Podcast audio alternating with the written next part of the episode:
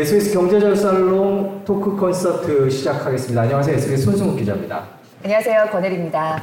게스트 소개해드릴게요. 1차 콘서트 때 오셨던 분인데 부동산 상황이 바뀌어서 다시 모셨습니다. 김효선 NH농협은행 수석연구위원 모셨습니다. 최상욱 부동산 애널리스트 모셨습니다. 지난번과 마찬가지로 두 분의 최근 부동산 시장에 대한 진단을 듣고 그거에 대해서 토크를 하고 또 여러분들께 여쭤볼 수 있는 그런 시간 마련하도록 하겠습니다. 먼저 어, 김효선 위원님부터 발표를 해주시겠습니다. 여러분 큰 박수로 맞아주시기 바랍니다. 어, 지금 이제 봄에서 여름으로 오면서 주택 가격 시장이 조금씩은 또 훈풍이 돌고 있는 그런 모습이기는 해요. 그래서 저는 가볍게 매매 시장이랑 전세 시장 가격이 어떻게 변화하고 있는지 그거에 대해서 조금 그래프로 설명을 드리려고 합니다. 보시는 거는 왼쪽은 전국 주택 매매 가격에 대한 추이고요. 오른쪽은 서울 주택 매매 가격에 대한 추이입니다. 보시면은 굉장히 그냥 우리가 수치는 눈에 잘 보이지 않을지라도 모양이 굉장히 유사하게 가고 있는 모습을 보이고 있죠. 지금 전국 주택 매매 가격 같은 경우에는 작년 12월 말에 마이너스 1.98% 저점을 찍고 소폭씩 지금 이제 하락을 좀 완화하고 있는 모습이고요. 서울 주택 매매 가격도 유사한 마이너스 1.96% 하락을 했다가 조금씩 조금 더 빠르게 완화하는 모습이라서 어, 작년에는 사실 전국 주택 가격이 더 많이 떨어졌지만 하락 완화된 폭은 서울 주택 가격이 더 빨리 하락하고 있는 모습을 보이고 있습니다.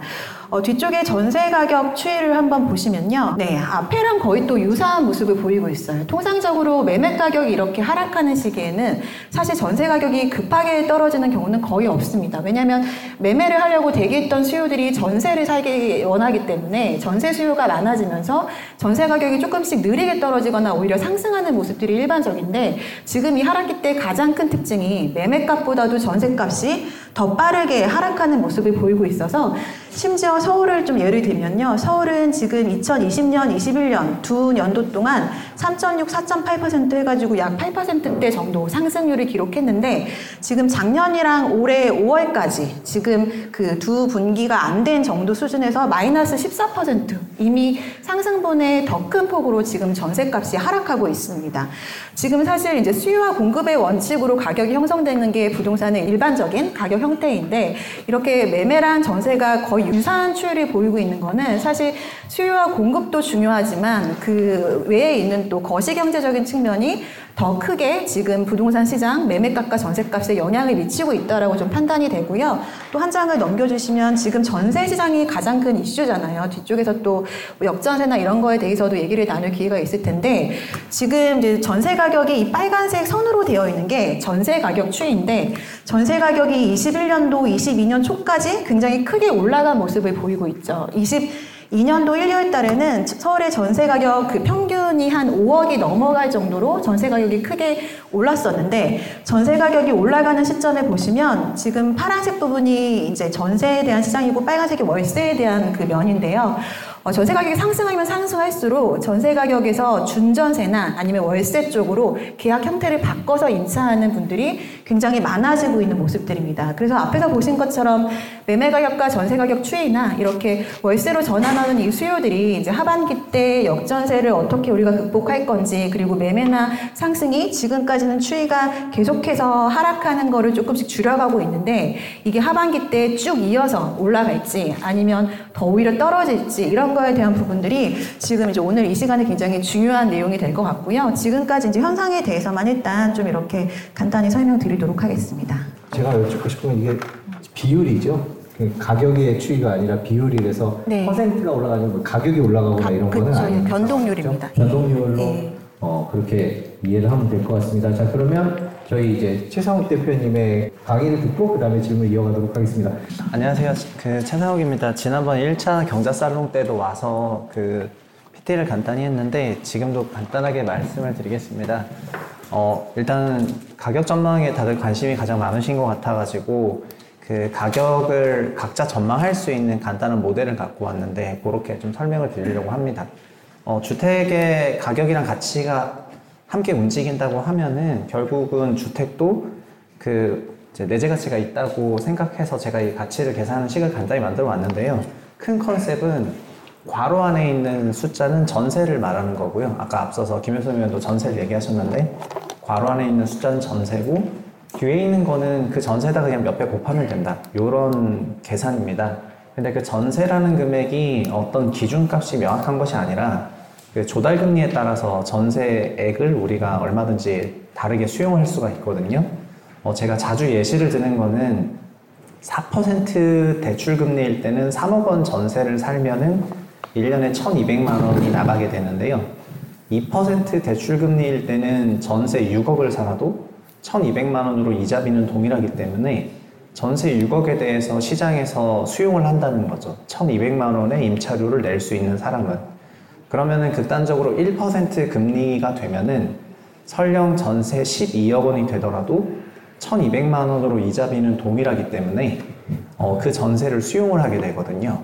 그래서 지난 2020년, 21년에 제로화 금리 시대에 전세 대출 금리나 뭐 그게 3년 만기 금리든 5년이든 10년 국고채든 기준 금리든 결국 그 전반적인 금리 레벨이 제로화로 내려가는 과정에서 어, 전세 금액이 간단하게 정말 그냥 기계처럼 그 올라가는 과정이 있었어요. 4%에서 2%로 변했기 때문에 전세가 두 배 올랐습니다.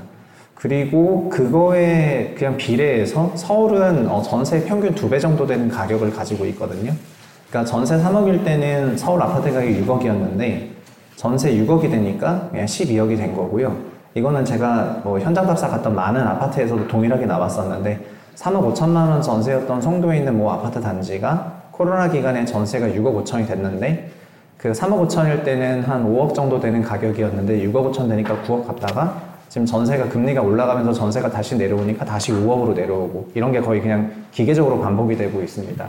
어, 그래서 2022년부터 나타났던 거는 그 금리가 다시 올라가면서 전세 금액이 빠지고 이 빠진 거를 현재 시장에서는 역전세라고 부르고 있는 거죠. 2년 전에 제로가 금리 때 전세 대란이 있었고 지금 어, 금리 상승으로 인해서 역전세가 있었고요. 그래서 이, 이 식으로 간단하게 계산하시면 된다고 말씀을 드리고 싶고 그럼 앞으로 뭐가 중요하냐?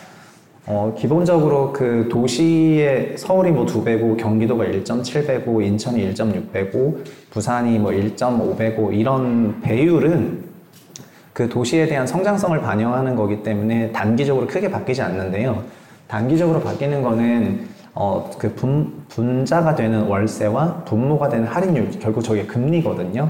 그래서 월세와 금리의 전망이 어떻게 되냐, 이것 따라서 전세 금액이 환산해서 달라지는 거기 때문에 그렇게 전망하시면 될 것 같고, 저는 여기서 어떻게 전망을 하고 있냐면은, 어, 이제 기준금리가 좀 올라갔기 때문에 할인율이, 그러니까 금리가 좀 시장금리가 올라갈 거라고 생각을 하는데, 어, 4월과 2월부터 4월까지는 인위적으로 정부에서 금리를 낮추기 위해서 좀 노력을 많이 했고, 그리고 이제 또 특례 모기지 론 같은 시장 금리보다 좀 더 싸게 제공할 수 있는 상품들이 많다 보니까 그게 자발적인 금리 레벨이 아니라고 생각해서 시장 금리로 회귀하게 되면은 어, 금리 인하가 나, 금리 상승 효과로 전세금 빠지고 매매가 빠지는 게 나타날 것 같다 이렇게 보고 있습니다. 그리고 제 뷰는 어, 그 이 그림에서처럼 기준금리가 3%를 넘었던 기간에 우리나라의 주택시장의 할인율은 어, 5% 후반이었는데 현재 서울시 기준으로 겨우 4.8%이기 때문에 앞으로도 0.7, 0.8%는 더 올라갈 것 같고 그렇게 올라가게 된다면 매매가 하락이 10에서 15% 정도 나오지 않을까 이렇게 생각을 하고 있, 있습니다. 그리고 이게 2022년에 주택 가격이 빠졌던 근본적인 원인이 되는 거고요.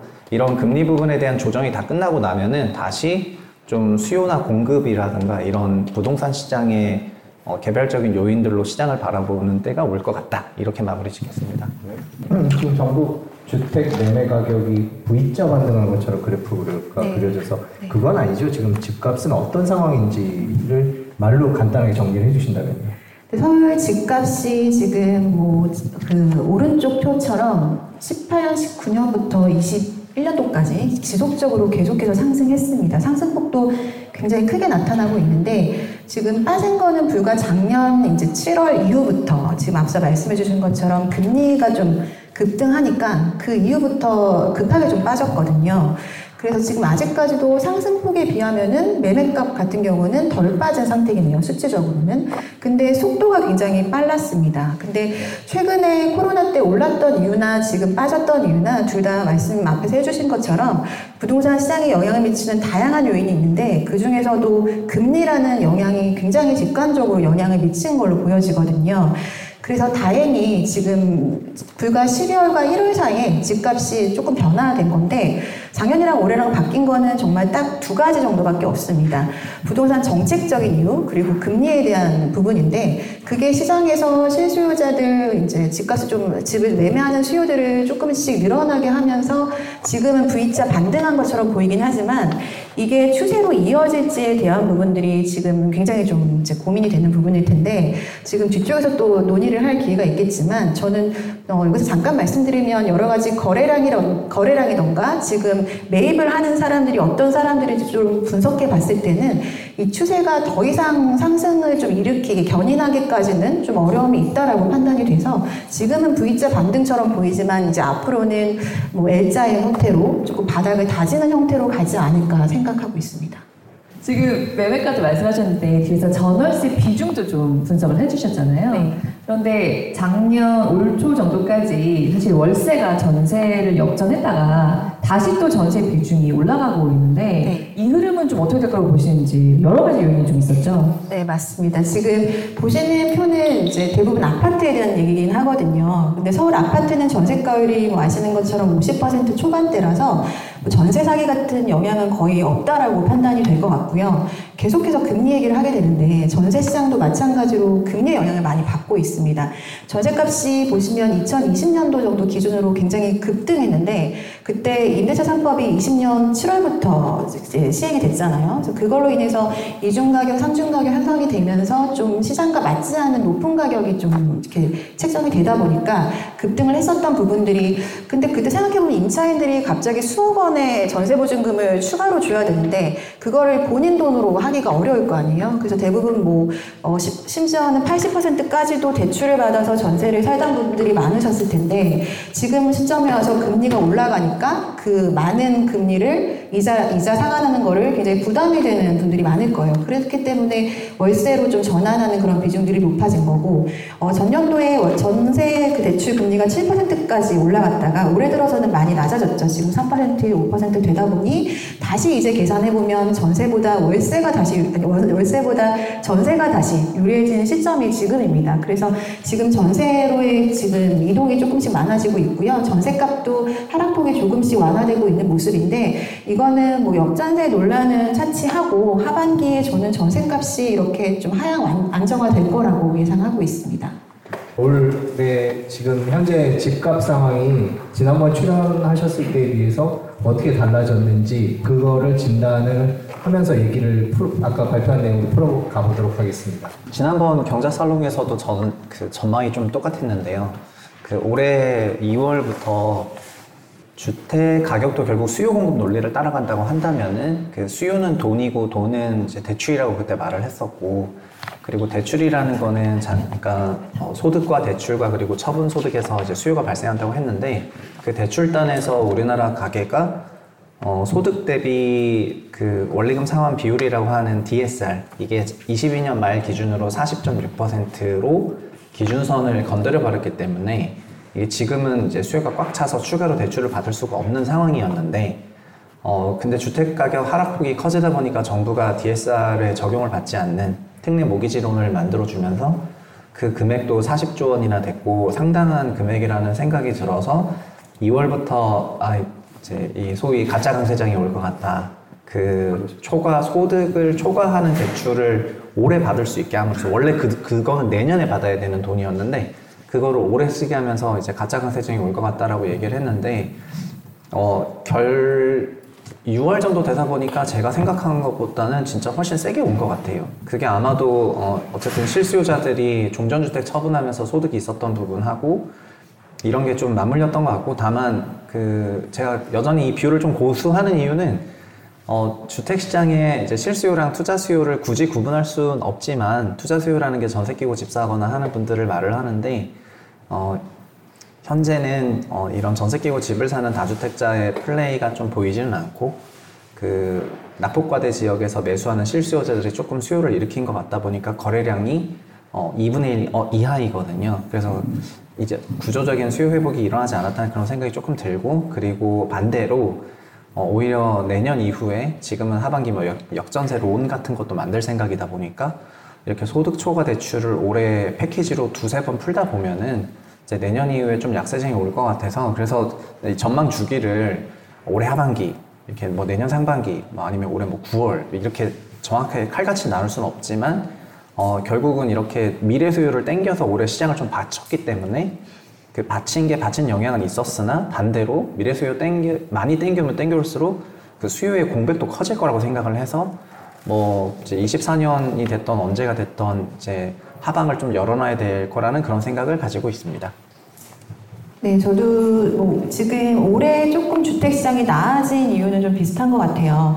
작년에 많이 떨어졌던 이유들을 좀 다시 한번 생각해 보면 올해 하반 상반기 때 조금 거래량 늘어나고 주택 가격들도 완화된 이유들을 좀 우리가 예측할 수 있을 텐데 지금 작년에 많이 떨어졌던 게 지금 계속 얘기하는 것처럼 금리 부분 그리고 정책도 사실 작년 하반기 생각해 보면은 완화가 될 기미가 보이지 않았었거든요. 그래서 정책의 불확실성 그리고 그러다 보니까 생각해 보니 서울 집값 너무 많이 올랐다. 주택 가격에 대한 고점인지 이렇게 세 가지 정도가 가장 주요한 원인이었다고 보는데 올해 들어서면서 이제 작년 말에 세금에 대한 부분들은 대부분 완화를 해줬고 올해 1월 3일에 이제 규제 지역 해제나 청약제도 전면 개편이 있었잖아요. 그리고 이어 서 특례보금자리론이 2월부터 시행이 됐고 그리고 금리가 계속해서 동결이 됐습니다.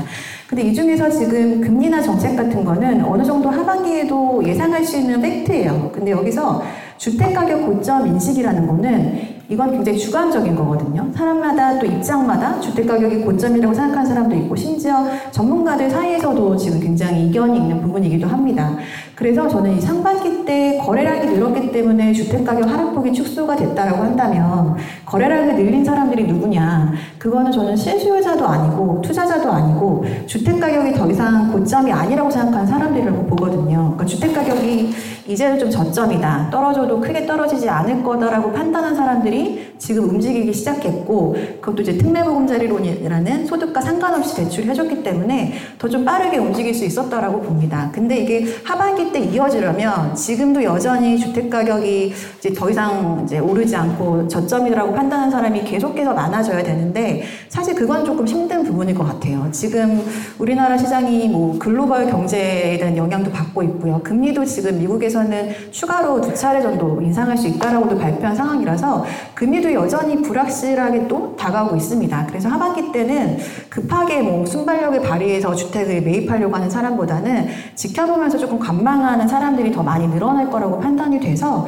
어, 지금 상반기 때는 그래도 그나마 좀 정책적인 효과들이 선방을 해서 부동산 시장도 조금씩 활성화되고 경제도 도움을 줬지만 하반기 때는 이런 상황들이 좀 미온적으로 지지부진하게 진행되지 않을까 그렇게 생각하고 있습니다.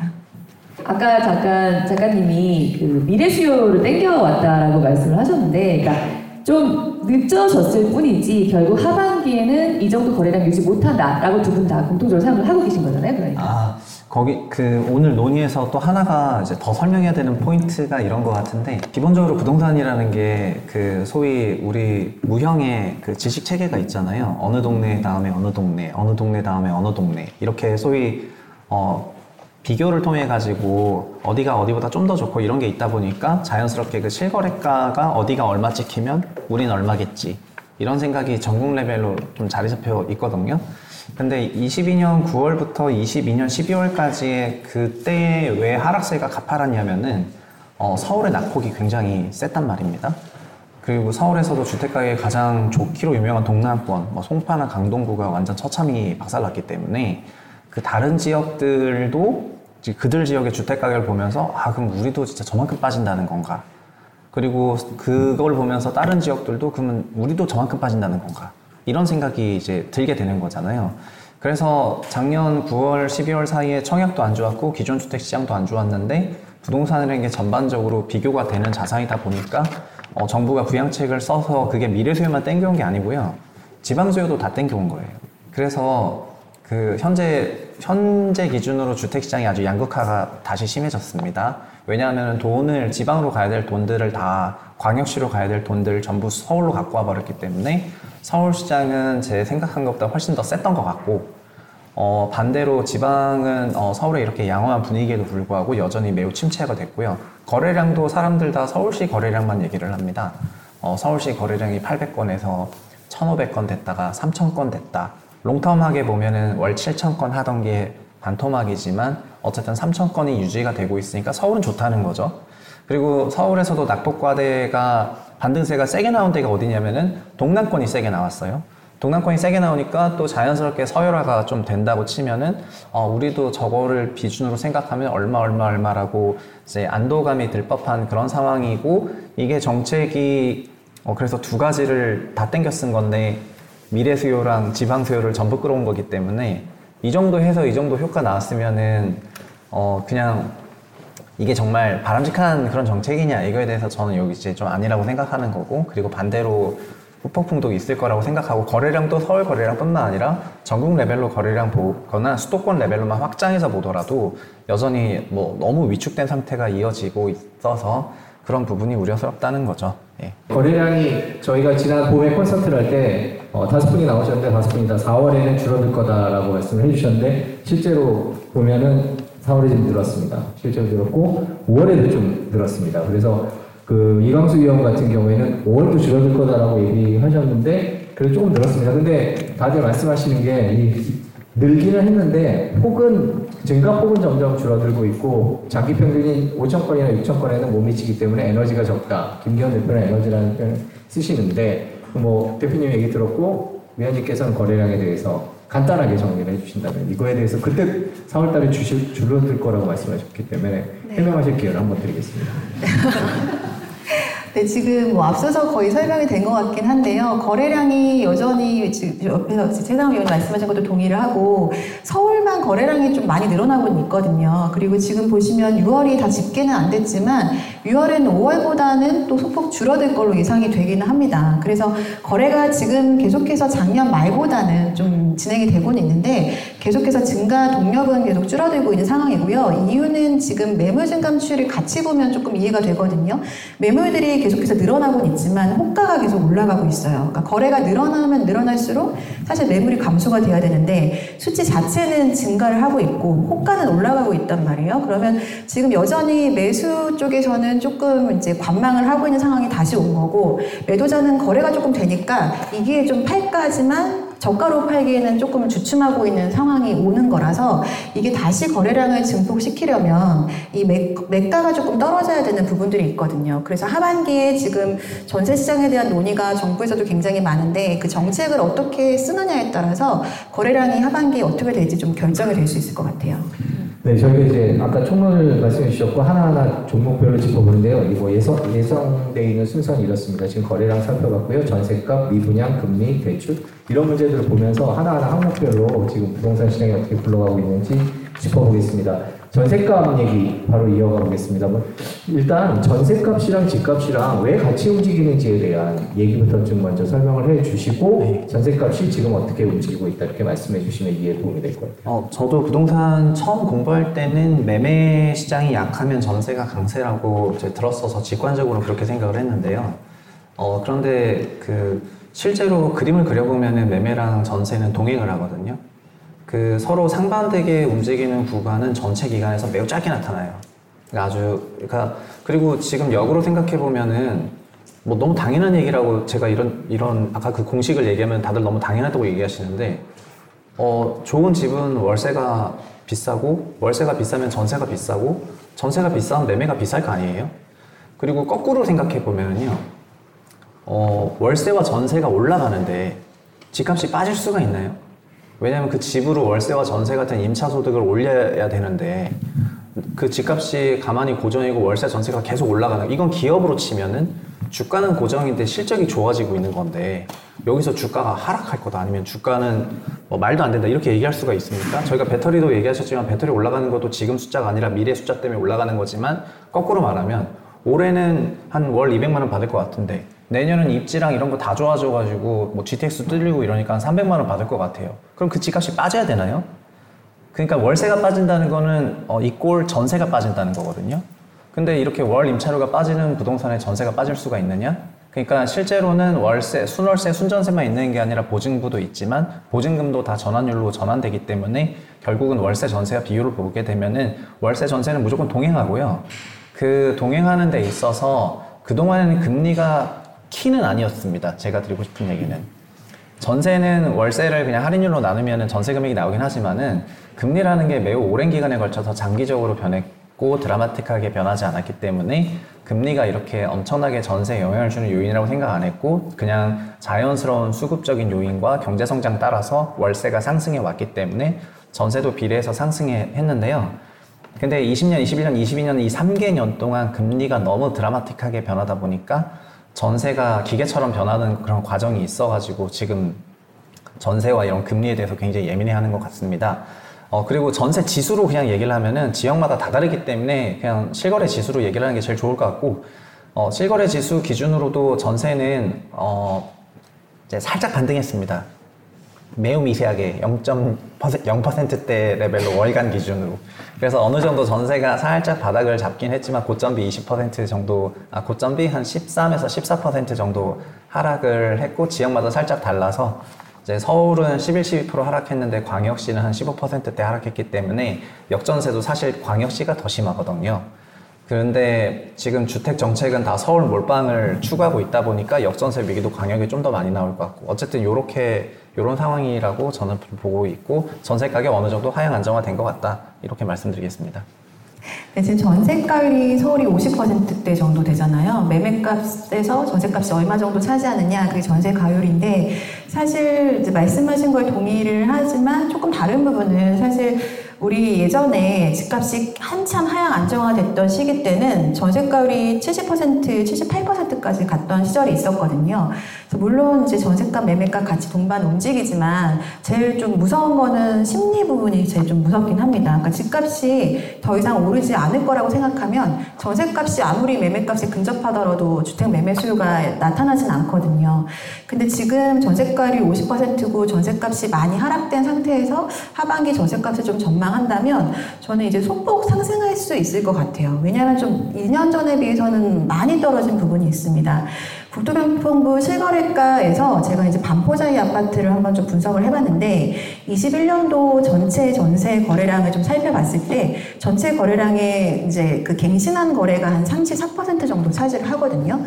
근데 그때 신규 계약한 전세 계약이 평균이 17억 정도면 그 갱신 계약의 평균 가격은 14억 정도가 돼요. 그러니까 3억 정도 차이가 나는 거죠. 그거는 뭐 그렇게 큰 차이가 아니라고 느껴질 수는 있겠지만 그 당시에 최고가 전세값이 20억으로 계약이 된 사례가 있습니다. 전세 계약이. 근데 지금 반포자이 똑같은 평형대의 전세 시세가 10억이에요. 그러니까 2년 전에 비해서 거의 반토막 정도로 최고가에 비하면은 굉장히 낮은 수준으로 많이 떨어졌거든요. 그리고 오히려 지금 시세가 반포자의 그 똑같은 평형의 시세가 23억 정도라서 그때 최고가로 굉장히 힘들게 전세를 마련했던 사람은 거기에 조금만 더 보태면 그 집을 매입할 수 있는 상황까지 온 겁니다. 그래서 이게 단지마다 굉장히 틀리고 지역마다는 다르겠지만 전세값이 2년 전에 좀 기이한 여러 가지 현상들로 급등했던 게 최근에 많이 빠지기는 해서 이게 금리의 영향만 지금 변동성이 없다라면은 하반기 때는 조금 소폭 상승할 수 있지 않나 저는 그렇게 전망하고 있습니다.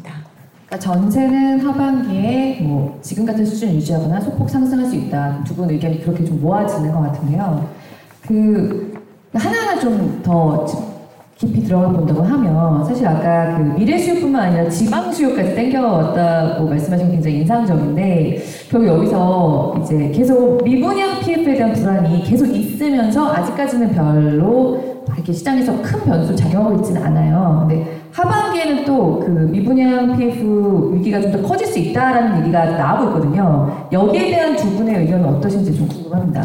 어, 일단은 그 PF 관련해서 그러니까 정부가 작년 8월까지는 주택 가격 하락이나 뭐 미분양에 대해서 별 멘션이 없고 좀 안정적으로 바라봤었는데 9월부터 이제 태세 전환이 있었는데 9월에 있었던 거는 가장 크게 미분양이 3만 2천인데 4만으로 늘면서 한 달에 8천 세대가 느니까 어 이제 긴장을 하게 된 거거든요. 그리고 그 이후에 10월, 11월 막 국토부 장관이 장기 평균 20년 미분양 6만 1천 세대인데 12월 기준으로 6만 5천 넘어버리니까 시장에서는 어, 이 미분양 20년 평균 얘기하셨는데 그거 넘었으니까 어떻게 하실 거냐 얘기를 하니까 이제 원희룡 국토부 장관도 그냥 20년치 값을 얘기한 거고 뭐 이제 중공 미분양이 중요하다 이러면서 갑자기 또 중공 미분양으로 태세 전환을 또 하, 셨단 말입니다. 근데 어쨌든 미분양이라는 게 작년 9월에 정부 정책을 청약 관련 규제를 전부 완화시킬 정도로 굉장히 중요한 포인트가 된 게 사실이었는데 어, 그때 있었던 미분양 문제는 어, 그리고 그때 있었던 PF 문제는 그 그냥 PF가 우리나라가 관행적으로 3개월 단위로 끊다 보니까 시장 금리가 너무 단기간에 튀면서 그 기간 안에 연장이 안 되면서 나타났던 문제였던 거고요. 그리고 올 하반기에 있을 거라고 생각하는 PF 문제는 어, 작년, 재작년에 땅을 샀던 시행사들이 고가의 땅을 샀는데 이거를 분양까지 하려고 그러면은 건설회사한테 넘겨줘야지 되는데 건설회사들이 지방 분양은 안 될 것 같으니까 지금 지방 수요를 죽여놨잖아요. 지방 분양이 안 될 것 같으니까 이제 이 수주를 안 하는 거거든요. 이 수주를 안 하고 있으니까 시행사 입장에서는 자기 자본을 그 비은행 금융기관한테 돈 빌려가지고 두 자릿수로 대출금리 내고 있는데 이제 올해 말이나 내년 정도 되면은 자본 다 소진돼가지고 대- 이자 낼 돈이 없는데 건설사가 안 받아주면은 큰일 날 것 같으니까 그 소리를 연초부터 조금 했던 거고요. 근데 어, 정책은 반대로 지방에 비우호적으로 더 나오니까 상황은 더안 좋아져서 어, 올해 하반기부터는 이제 PF 리스크가 좀 커질 거로 생각을 하죠. 여기서 하나가 더 있는데 그 작년 9월, 12월 사이에 시장금리 때가 가장 치솟았었고요. 그래서 시장금리도 좀 마사지를 하기 위해서 정부가 알력을 행사했다고 약간 생각이 되는 부분이 뭐 대출금리 너무 높이지 마라 이렇게 하면서 금리 경쟁하지 마라 은행으로 돈 장사를 하지 마라 약간 이런 강력한 워딩을 해가지고 가상금리를 낮춰서 조달금리가 아닌 그 가상금리를 낮춰가지고 대출금리가 낮아지게 되면서 시장금리가 3.4%대 같은 게 3.25%가 10년 만기 국고채 기준으로 3.25까지 내려갔었는데 이제 그것도 좀 약발이 끝났는지 6월 정도 되니까 시장금리가 3.66으로 어, 30bp 이상 올라가고 있는 그런 상황이 됐어요. 이게 아마 하느니 금리나 안 할 거라고 생각했다가 한 번 더 할 수 있는 거를 반영해서 슬금슬금 올라가는 것 같은데 어 그러면 지금 상황은 시장금리 올라가고 있죠. 그리고 어 이제 1년 정도 지나면서 시행사 입장에선 자본금 다 떨어지고 있죠. 그리고 정책은 지방 미분양으로 더 늘어날 수밖에 없는 건데 미분양이 3, 4월 줄 그러니까 4월 줄었다고는 하지만 분양이 없어서 그런 거고 분양하면 미분양 날 거거든요. 그러면은 이 PF 문제 현재 진행형인데 아직 도래하지 않았기 때문에 그냥 상대적으로 화두가 viral이 안 되는 것 같고 그냥 저는 이 문제는 어, 굉장히 큰 영향을 줄 이슈 중에 하나라고 생각하고 있습니다. 그러면 올 하반기부터는 부동산 PF가 하반기나 내년 초에는 하반 그 부동산 PF 문제가 되면서 집값에 영향을 미칠 수 있다 이렇게 보고 계십니다. 네, 지금 건설 부동산 업계에서 일하시는 분들은 어 이제 주택 수주나 분양이 없다 보니까 그리고 부동산 PF 딜이 없으니까 실제로 많이 이쪽에서는 어 구조 조정이 다른 어떤 산업계보다 심한 편이고 설계 회사들도 천 명대 직원을 데리고 있는 설계 회사면 그냥 이름만 해도 아는 회사들인데 여기도 거의 직원 수를 절반으로 줄이고 있습니다. 절반으로 줄이고 있고. 그리고 여의도에서 제일 유명한 PF 자서하는 법인은 일이 없어서 직원들 다 레이오프 시켜서 그냥 거의 청산이 됐고. 그리고 건설사 수주로도 나오는데 건설회사가 서울 수도권에 분양될 것 같은 것만 수주하고 지방 수주 안 하니까 이제 수주 금액 자체가 늘지 못해가지고 결국 이 모든 게 어 그 그동안 수십 년간 진행돼 왔던 수도권 쏠림 여기서부터 이게 더 가속화되고 있는 중인데 어 그 쏠림된 그 정점 서울 강남권 여기 지편 돌아섰잖아요. 그러니까 여기서 이제 안도를 한다는 게 제가 생각했을 때 매우 모순적인 상황인 것 같, 같고 어, 좀 안타까운 부분입니다. 그러면 지방에서 미분양 문제가 불거지기 시작해서 지방에 큰 피해가 옴으로 인해서 전반적인 서울 수도권을 포함한 정, 집값이 다 내려갈까요? 아니면 차별화가 이루어질까요? 아니요, 저는 그렇게 생각 안 해요. 그, 그 우리나라 도심 집중화는 어, 우리나라 다음이 뭐 미국, 일본 레벨인데 그래봐야 그 도심에 사는 핵심 지역에 사는 인구가 30%대인데 저희는 52%고 이제 좀 지나면 70% 넘는 인구가 전부 수도권 살 거고 지방을 이렇게 과격하게 소멸시키면서 수도권으로 좀 오고 있거든요. 그래서 지방 문제가 심각해진다 하더라도 어, 수도권으로 쏠린 거를 뭐 어떻게 단기간에 해체하면서 지방을 살릴 수는 없다고 생각하다 보니까 어, 그냥 이거를 이제 단기간에 풀기는 어렵지 않냐, 이렇게 생각하고, 수도권 지방 문제가 심각해지더라도, 수도권에서는 이제 그거에 대해서 어느 정도, 그러니까, 어, 이 경제의 논리를 들면서, 이제 소위 승자 독식 얘기를 하면서 이제 좀 넘어가지 않을까, 이렇게 생각을 하고 있습니다.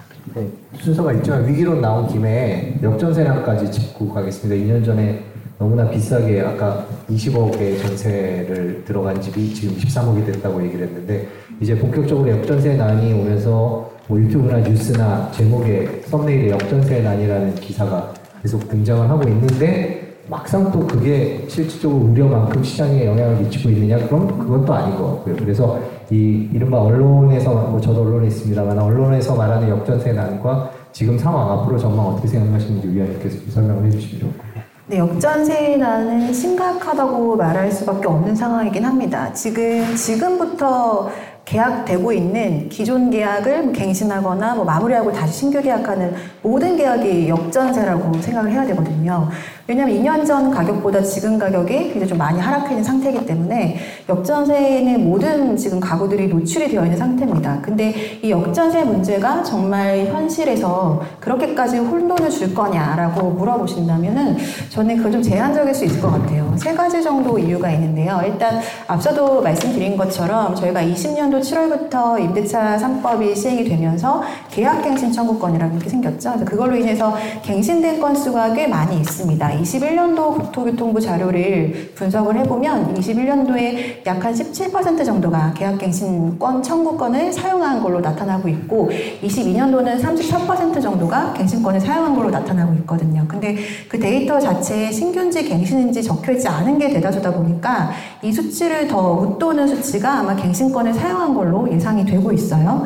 그래서 갱신권을 사용했다라면 사실 그렇게까지 크게 전세 보증금을 올려주지 않을 가능성이 높아서 그 부분은 상대적으로 조금 그래도 영향을 덜 받는 부분이라고 생각이 되고요. 또 앞서서 표에서도 살펴보신 것처럼 그 월세로의 전환 수치가 꽤 있었잖아요. 20에서 21년도에 한 9% 정도가 월세 전환을 했고 또 그 다음에도 6% 정도가 월세 전환을 했습니다.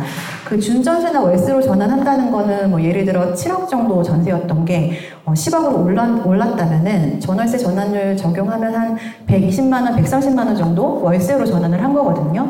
그런 경우에는 이제 다음 전세 기간이 돌아왔을 때 이 월세 금액 정도를 포기하거나 뭐 보- 비교적 소폭의 보증금을 돌려주면서 해결이 가능한 부분은 있어서 어, 갱신권을 사용한 경우나 이제 월세로 전환한 사례들 같은 경우에는 덜 위험에 좀 처해 있다라고 판단이 되고요. 마지막으로 우리가 이제 부동산 자산이라는 거는 임차인은 임대인이든 모든 사람한테 전 재산 그 이상이라고 생각이 돼요. 이게 부채를 일으키거나 보증금을 끼고 샀다라는 거는 내 자산보다 더 이상이 다 부동산에 들어가 있는 거잖아요. 근데 그런 거를 이제 매입을 하고 나서 보증금에 대한 반환을 계획을 안 하고 정말 대책 없이 있는 사람이 그렇게 많을까라고 생각했을 때 저는 거기에 대한 계획이 그래도 어느 정도 좀 준비가 되어 있는 사람들이 있을 거라고 생각이 되고요. 그렇지 않다면은 전세가율이 서울은 50% 정도 되기 때문에 뭐 대출을 받아서 집을 사기보다는 처분을 해서 좀 전세보증금을 내어주는 사람들도 소폭 있을 거라 역전세가 당연히 지금 시장에 영향을 미치지만 생각보다 그렇게 심각한 상황이 오지 않을 수 있다라고 생각이 돼요. 그래서 지금 뭐 DSR까지도 건드리면서 정책을 펼치려고 하고 있는데 사실 이제 그렇게 했을 때는 이게 개인 간의 거래이고 어쨌든 경제 우리가 자본주의 사회인데 그렇게까지 정부가 이제 임대인을 위해서 이렇게 좀 지원을 해줘야 되나라는 의문은 들고 있고요. 그리고 지금 DSR도 얘기 나오고 있는 게 DSR은 완화를 해주지만 LTV는 그대로 유지를 하는 방안으로 가고 있거든요. 그럼 결론적으로 이게 담보 가치가 어느 정도 있는 임대인만이 DSR 그 소득 완화에 대한 혜택을 누릴 수가 있게 돼요. 이게 그 담보에 대한 비율이 남아있지 않으면 완화를 해줘도 대출을 받을 수 없거든요. 뭐 예를 들어 빌라 같은 데는 10억 시세에 뭐 9억짜리가 전세로 들어가 있는 경우들이 있잖아요. 그럴 때는 사실 남아있는 그 담보에 대한 그 가치가 별로 없어서 아마 DSR 완화를 해도 추가적인 대출이 어려울 겁니다. 그래서 지금 정부의 이런 것들도 일부한테만 좀 혜택을 줄 수는 있어서 이런 부분은 조금 신중 해야 된다라고까지 또좀 말씀을 드리겠습니다. 역전세 예상 물량이 앞- 수도권 기준으로 약 20만 채 정도가 앞으로 1년 정도가 되는데요.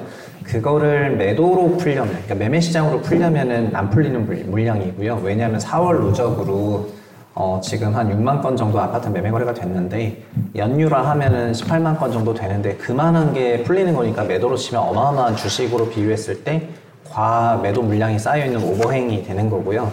임차는 그런데 1년에 250만 건 거래되고 수도권에서 100만 채 넘는 임차가 거래가 되기 때문에 이 역전세 론 카드를 써서 임차로 풀려고 하는 거죠.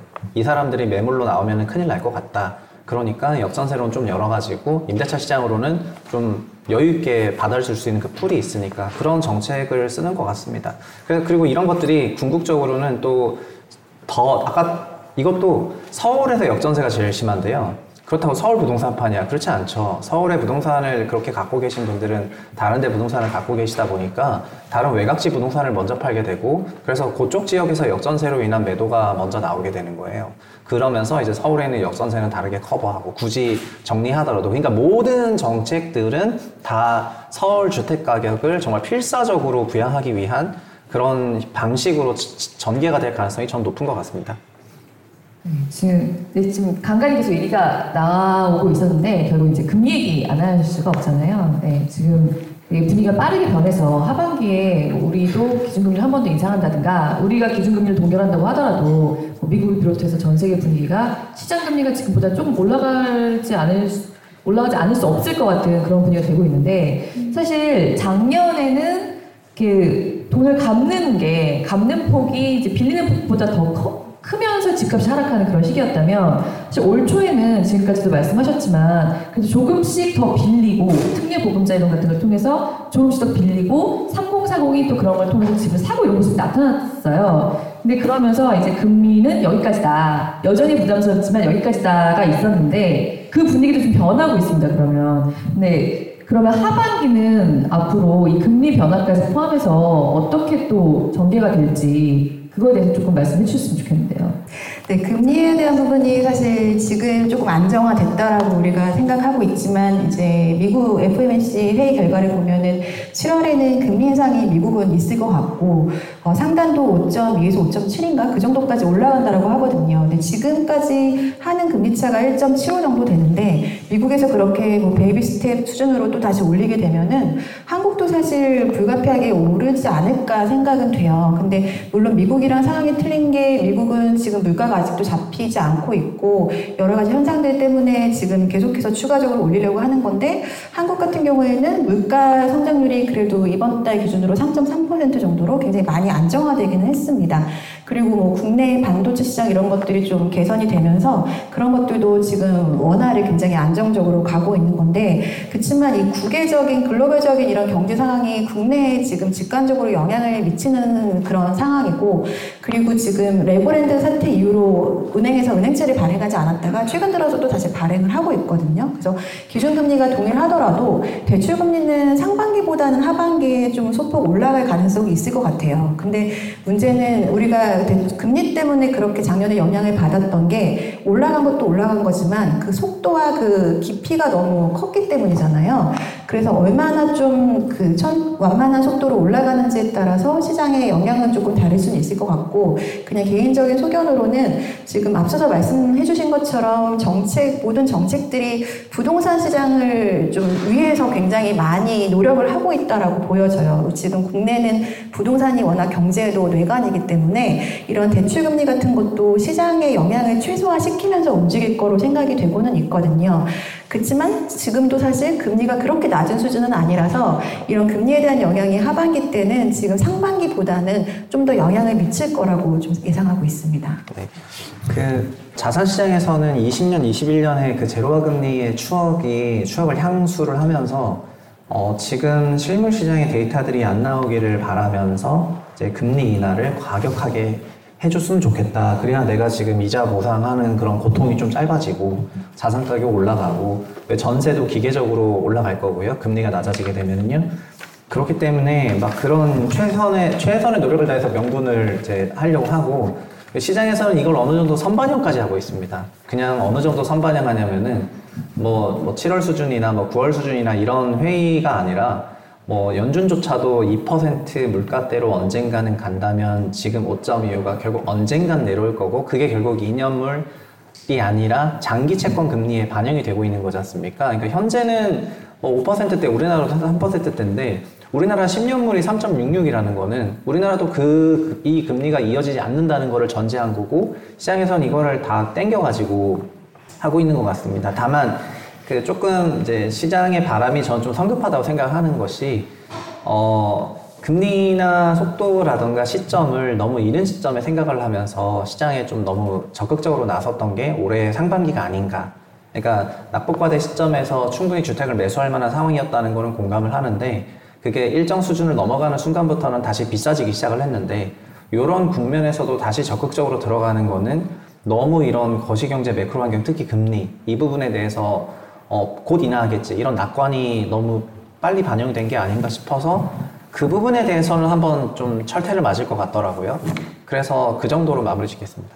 네, 저희가 이렇게 시간 때문에 하반기 전망과 내년 전망을 해야 될 것 같습니다. 저희가 지금 거래량, 전세 값, 대출, 역전세, 뭐 짚어볼 요인들은 몇 개 더 있는데요. 그 시간상 좀 그런 것 같고 대부분 짚어봤고요. 이제 하반기 내 집 마련 생각하시는 분들을 위해서 하반기 집값 전망을 부탁을 드릴 텐데 네. 지역별 얘기도 저희가 지난번 봄맞이 때는 지역 한 시간이 따로 있었는데 오늘은 없으니까 지역별로도 뭐 서울 얘기 많이 해주셨지만 하반기 집값 전망 해주셨으면 좋겠습니다. 제- 대표님부터 들을까요? 네.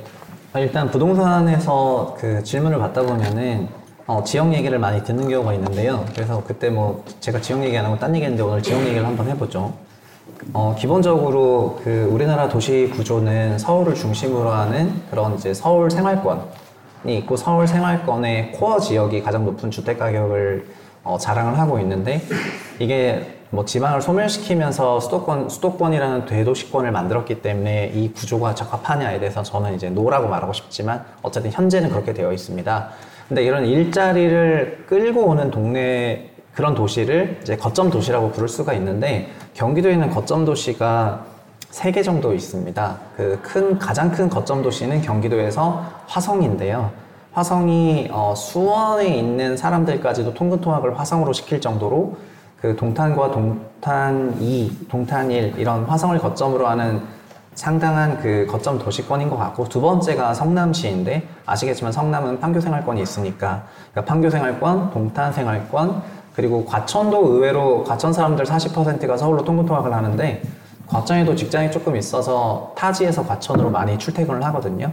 그래서 과천 지정부 타운이 준공되는 걸 염두에 둔다면은 어, 과천, 판교, 성남, 동탄으로 연결되는 그쪽이 이제 거대한 거점 생활권이 될 것 같습니다. 물론 경기도에 평택도 있고 이천도 있고 많은 그 인구를 끌어오는 그런 도시 지역들이 있는데 장기적으로 본다면은 결국 성장성이 도시의 멀티플을 건드리는 거니까 어, 같은 전세 가격이라도 제가 지역마다 주택 가격이 다르다는 걸 앞서 설명했던 것처럼 이런 거점 도시들은 멀티플이 올라가는 지역들이라 생각이 되고요.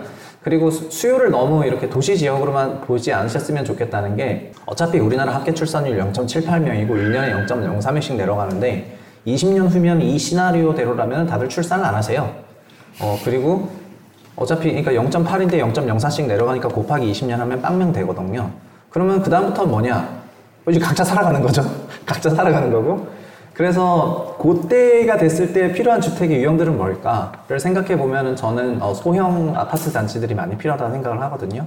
현재 우리나라 전체 주택에서 34평, 25평으로 대표되는 전용 면적 59, 59제곱미터가 넘는 아파트는 거의 90% 이상 물량이고 그 전용 면적 40제곱미터 이하 주택이 너무 적다 보니까 지금 1인 가구는 30%가 넘는데 미래는 전부 1인 가구화 될 거고요. 그래서 이런 수요 공급 미스매치까지 생각한다면은 대단지에 있는 10평대 아파트들 그리고 이제 일자리 거점 도시권들 이런 것들이 그나 그래도 미래를 좀 더 논의하기에 괜찮은 게 아닌가 싶고 시장 전망도 물어보셔가지고 저는 시장은 정부가 올해는 어쨌든 최선을 다해서 바칠 거라고 생각을 하고요. 그리고 하반기 역전세도 특례 역전세론을 만들면서까지도 바칠 거라고 생각하기 때문에 올해는 지금 같은 분위기가 조금 이어질 것 같고, 같습니다. 다만 이게 어, 1년치, 2년치 수요를 땡겨온 거기 때문에 내년 이후에 상당한 공백이 나올 거라고 생각이 되고 정치적인 리스크를 회피하기 위해서라면 총선 이후라고 생각을 하고 있어서 그 정도로 마무리 짓겠습니다. 네, 좀 상반기 때는 뭐 정책이나 특례보금자리론 같은 것들로 활성화됐다라고 말씀을 드렸는데 아마 정부에서도 특례보금자리론이 지금 6, 7월에는 거의 소진이 된다라고 하지만 올해 내내 이제 계속해서 이어갈 거라는 발표도 했잖아요. 그렇지만 이제 그 금리 자체는 소폭 올라갈 수는 있을 것 같아서 그렇게 되면 3% 중후반대 금리가 될 거예요. DSR에서는 여전히 미적용되지만 어쨌든 높은 금리 때문에 상반기만큼의 효과는 좀 덜할 거라고 보고요. 그리고 사실 역전세도 그냥 두면은 이제 임대인들 중에 어느 분들은 좀 저가로 매물을 내놓을 수는 있잖아요. 그러면 거기 살고 있던 임차인이든 아니면 저가기 때문에 또 거래가 일어날 수는 있겠지만 이것도 뭐 DSR 같은 정책을 한다고 하니까 그럴 가능성이 좀 적다라고 한다면 상반기에 비해서는 하반기 때는 거래도 좀 증가폭이 더뎌지면서 가격도 계속 상- 소폭 상승과 소폭 하락을 좀 번갈아가면서 나타나지 않을까 그렇게 판단을 하고 있고요. 어, 내년도에서는 이제 글로벌 시장 경제가 어떻게 움직이는지 그리고 서울은 특히 재건축 시장 위주로 지금 가격을 견인하고 있는데 그런 거에 대한 그 진도가 어느 정도 나가는지에 따라서 굉장히 상황이 달라질 수도 있을 거라고 봅니다. 지금 거시 경제가 영향을 계속 미치고 있다라고 말씀을 드렸는데 뭐 혹시라도 내년 정도 돼서 그런 부분들이 좀 리스크가 해지가 된다라고 한다면 지금 정책이나 이런 부분들을 다 풀어놨기 때문에 사실 내년 하반기 때는 그 상황이 조금 더 좋아질 수는 있을 것 같고 반대라면은 오히려 내년도 말씀하신 것처럼 계속해서 좀 더 어려운 상황이 장기적으로 이어질 수는 있을 것 같습니다. 그리고 좀 더 중장기적으로 말씀을 드리면 뭐 공급 부족 얘기 요즘 많이 나오고 있잖아요. 지금 인허가 물량이 전년도와 비교해서도 반토막 정도 수준으로 굉장히 적게 되고 있는데 지금 2, 3년 후 정도면 입주 물량이 굉장히 적어질 거라는 그 전망들도 있습니다. 그렇지만 지금 분양하고 있는 것들 뭐 예를 들어 둔총주공 같은 게 그 당시 입주를 하기 때문에 입주 물량 수 자체는 그렇게 크진 않지만 신축에 대한 희소성에 조금 굉장히 메리트가 있어질 수는 있어서 지금 분양하고 있는 것들이 2, 3년 후에 굉장히 좋아질 수는 있거든요. 그래서 지금 많이 분양하는 곳들이 뭐 노량진 인근이나 아니면 강동구 쪽 그리고 뭐 그 이문동 쪽 이런 쪽에 대규모 재개발 지역들이 분양을 하고 있거든요. 그래서 그런 지역 위주로는 중장기적으로 조금 괜찮아질 수 있다. 지금보다 나아질 수 있다라고 전망하고 있습니다. 최근에 강남 송파 이런 쪽에 집값이 오르면서 예전에 우리가 불과 몇 년 전까지 생각했던 똘똘한 혈체 얘기들이 또 나오면서 차별화되는 거 아니냐라는 그런 얘기가 있거든요. 그 강남 집값만 더 오르는 거 아니냐 뭐 이런 얘기도 있는데 그거에 대해서는 어떻게 생각하세요, 의원? 네, 강남 실거래가가 좀 상승으로 찍힌 부분들이 있긴 하거든요. 근데 그 내용들을 살펴보면 지금 뭐 신통계 이런 걸로 진도가 나가고 있는 뭐 압구정 재건축이나 뭐 반포 쪽 재건축 이런 데들의 실거래가가 좀 상승 거래로 많이 찍히고 있는 있는 건 사실인데 지금 이제 정부에서 이런 재건축에 대한 것들이 좀 많이 활성화되고 있다라거나 또 이번 주에 계속 이슈가 됐던 그 사전 청약 뭐 이런 것들 그런 것들이 계속 이슈가 되고 있는 좀 의미를 생각해 봤으면 좋겠습니다. 이게 사실 지금은 사전 청약이 되고는 있고 뭐 재건축도 추진위원회에서 조합 설립되고 이렇게 속도가 나는 것처럼 보이지만 사실 이제부터 이제 진행되는 그 과정이 더 이제 사업 속도 영향을 많이 미치는 부분이거든요. 생각보다 이 효과가 좀 장기적으로 가기 어려울 수 있을 걸로 생각이 되고요. 그리고 또 하반기 때는 많은 분들 알고 계시는 것처럼 강남 이나 서초에 입주 물량이 굉장히 많거든요. 그래서 입주 물량들은 사실 뭐 전세값이나 매매값에 즉각적인 영향을 줄 수는 있어서 어, 상반기 때는 여러 가지 정책이나 뭐 재건축 위주로 강남권에 좀 상승 견인을 하고 있는 것처럼 보였지만 하반기 때는 그 동력이 조금 상실되지 않을까 좀 전망하고 있습니다. 어, 그, 대한민국 전체적으로 뭐 강남을 밀어주고 있는데 강남 주택 가격이 뭐 하락한다는 거는 그거는 이제 한국 전체의 노력에 반하는 결과니까 그렇게 좋은 결과는 아닌 것 같습니다. 근데 어, 저는 그렇게 생각하는데 제가 이제 공사장에서 일을 하다 보면은 공사장에서 일을 할 때 그 resource leveling이라는 개념이 있는데 어, 3년짜리 공사를 할 때 초기에 너무 공정률을 높이기 위해서 어, 장비, 장비 자재 이런 걸 투입하려고 하다 보면은 야드가 많이 필요하거든요. 근데 야드는 이제 공간에 제약이 있으니까 단 그리고 출력 인원이 뭐 초반에는 만 명씩 나오고 나중에는 천 명 나오면 이게 관리가 잘 안 돼요. 그래서 지속적으로 꾸준히 관리하려면은 그거를 좀 그 위에 레벨링을 좀 맞춰서 좀 고르게 성장하려고 하는 이런 게 좀 필요하거든요. 근데 우리나라는 도시 구조가 이제 수도권 집중형, 강남 집중형이 되다 보니까 제가 생각했을 때는 어, 앞으로 몇 년 안 남은 초기 단계의 그 일부 기간에 어마어마한 쏠림화를 주도하게 되면서 이제 이쪽이 화려하게 타오르다가 나중에는 이제 수요가 다 같이 없어지고 이런 과정을 거치면서 정말 거짓말처럼 그 부- 무너질 것 같다는 생각이 조금 들어요. 근데 집을 얘기하면서 이 얘기를 드린 이유가 어, 집값은 서울 기준으로는 기본적으로 연 내야 되는 돈의 40년치예요. 40년치 연세가 매매 가격이에요. 전세가 20년이었고 전세의 두 배니까 40년치예요. 근데 40년이라는 기간을 봤을 때 어, 서울은 당연히 40년 이상 존속하겠지만 다른 지방들은 웬만한 지방들은 다 없어진다고 생각하거든요. 그래서 그 정도로 생각해 보면은 이제 제가 이 자산 시장에서 경험했던 건 뭐냐면은 이렇게 아무리 장기간에 걸친 기간이라 하더라도 미래가 불명해졌을 때는 멀티플이 꺾이는데요. 그 멀티플이 꺾이는 순간이 자산 가격이 가장 크게 변화하게 되거든요. 그래서 지금 몇 년 조금 좋다고 이게 뭐 천년만년 이어질 거라는 그런 생각은 하지 않는 사- 상황이고 이런 생각들이 사실 슬금슬금 번져 나갈 수 있지 않냐 이렇게 생각해서 그냥 몇 달 좋아지고 뭐 1, 2년 좋아지고 이런 거에 너무 막 환호할 필요는 없다고 개인적으로 생각을 하고 오히려 강남 집값 잡을 부양하려는 노력보다는 어 뭐 지방 소멸을 막으려는 노력이라던가 뭐 이런 것들을 해야 되는데 어 최근에는 오히려 막 교육이라든가 이런 이슈로 다시 한번 또 대치동을 중심으로 하는 이런 부분에 대한 그 수요를 또 조금 건드렸다고 생각하다 보니까 그냥 뭔가 전방적 전방위적으로 아, 서울 강남 부동산 가격은 단기간에 진짜 화려하게 불타오르고 그 다음에 아, 하여튼 피날레는 그렇게 되겠구나 이렇게 생각하고 있습니다. 뭐 방송 안 낸다고 하셔가지고 그냥 솔직하게 아까 말씀해주신 뭐 서울 지금 요지에 있는 그런 분양 시장도 지금 쳐다보면 안 되는 겁니까? 아 아니요 아니요 저- 그건 완전 그 이렇게 말씀드리고 싶은데 어, 지금 제일 집을 싸게 살 수 있는 게 분양가 상한제 적용 주택을 취득하는 거고요. 그 공교롭게도 분양가 상한제 적용 주택은 현재 공공택지와 공공택지라면 3기 신도시류. 어 그리고 이번에 수강사부지가 청약이 잘 됐던 것도 공공택지에서 분양을 했고 더구나 분양가 상한제였기 때문에 주변 시세보다 싸으니까 분양이 장이 잘 되는 거죠. 그리고 왕숙지구든 어디든 지금 3기 신도시 전체는 전부 분상제니까 분양은 잘 될 겁니다. 근데 공교롭게도 민간 택지에서는 서초 강남 용파 송, 용, 서초 강남 송파 용산구잖아요.